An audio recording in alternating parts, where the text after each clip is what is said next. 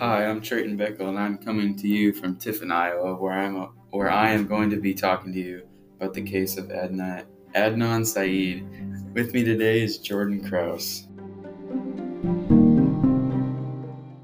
Hello, this podcast is brought to you by Snickers. You're not you when you're hungry. Now let's get started. So, Trayton, who do you think is guilty?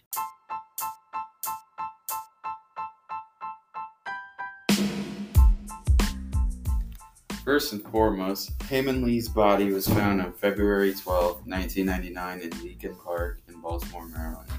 The body was completely buried but was discovered by a man with the name Mr. S. The body was found due, due to some hair sticking out of the ground.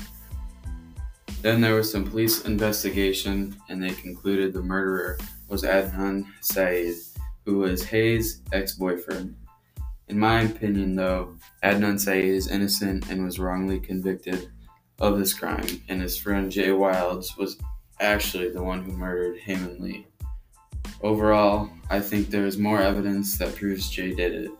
Now, I will be giving evidence as to why Jay was the was the killer. My first piece of evidence is faulty police work. I think the police targeted Adnan immediately because of his religion, and they made a faulty stereotype. At that point, there really wasn't enough evidence to convict him of the crime.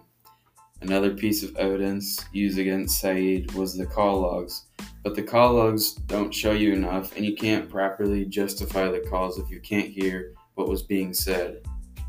Another piece of evidence is Jay Wilds was a known cr- criminal in that area and sold drugs. Yes, you may think this doesn't prove anything, but just saying maybe he, maybe he has done other things and doesn't just sell drugs. Maybe he's murdered people in the past and he is and has buried them in Leakin Park. I mean, it's been proven Leakin Park is known for the dead bodies buried throughout it. My final big piece of evidence why the murderer was Jay Wilds and Ad and Adnan Syed is innocent is Jay changed his story a total of three times. That right there is a big indicator of someone not telling the truth. Those are key pieces of evidence as to why Adnan Syed is innocent and was wrongly convicted, and why Jay Wilds was the true murderer. So, Jordan, what are your thoughts on the case? I completely agree with you. I think that Jay is the culprit of this case. You already said this, but he changed the story of how Adnan killed Hae three times. And it wasn't just little things like we had a cheeseburger instead of a hot dog, it was crucial times. Jay changed the times in which stuff happened. Also, as you already said, the police seemed to have tunnel vision. As soon as Jay said this, his story, they never really gave Adnan a chance.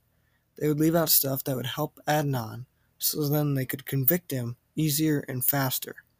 And you know, with this case, it just it doesn't seem like the cops really got involved.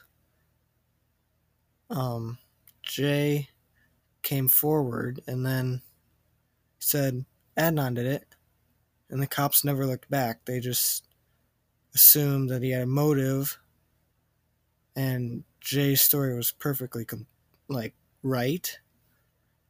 And I don't feel like they ever gave Adnan a chance.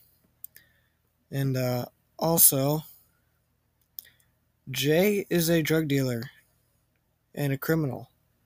And I think that he would know how to dispose of a body and how to do it. And I think he knew that Lincoln Park was a good place to do it. And I think that he figured that he would never get caught there because it was in such a remote area off the side of the road and you had to walk back to a tree.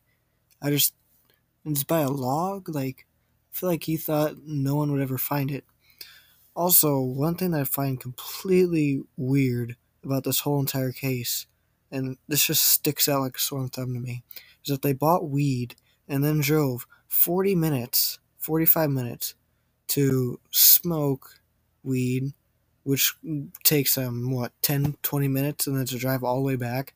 It just doesn't seem very plausible. So I think that actually they were doing something else, or Jay was doing something else, and he was just trying to cover it up because they know that he used to smoke weed and that he did smoke weed. Thanks for listening to the Who Done It podcast.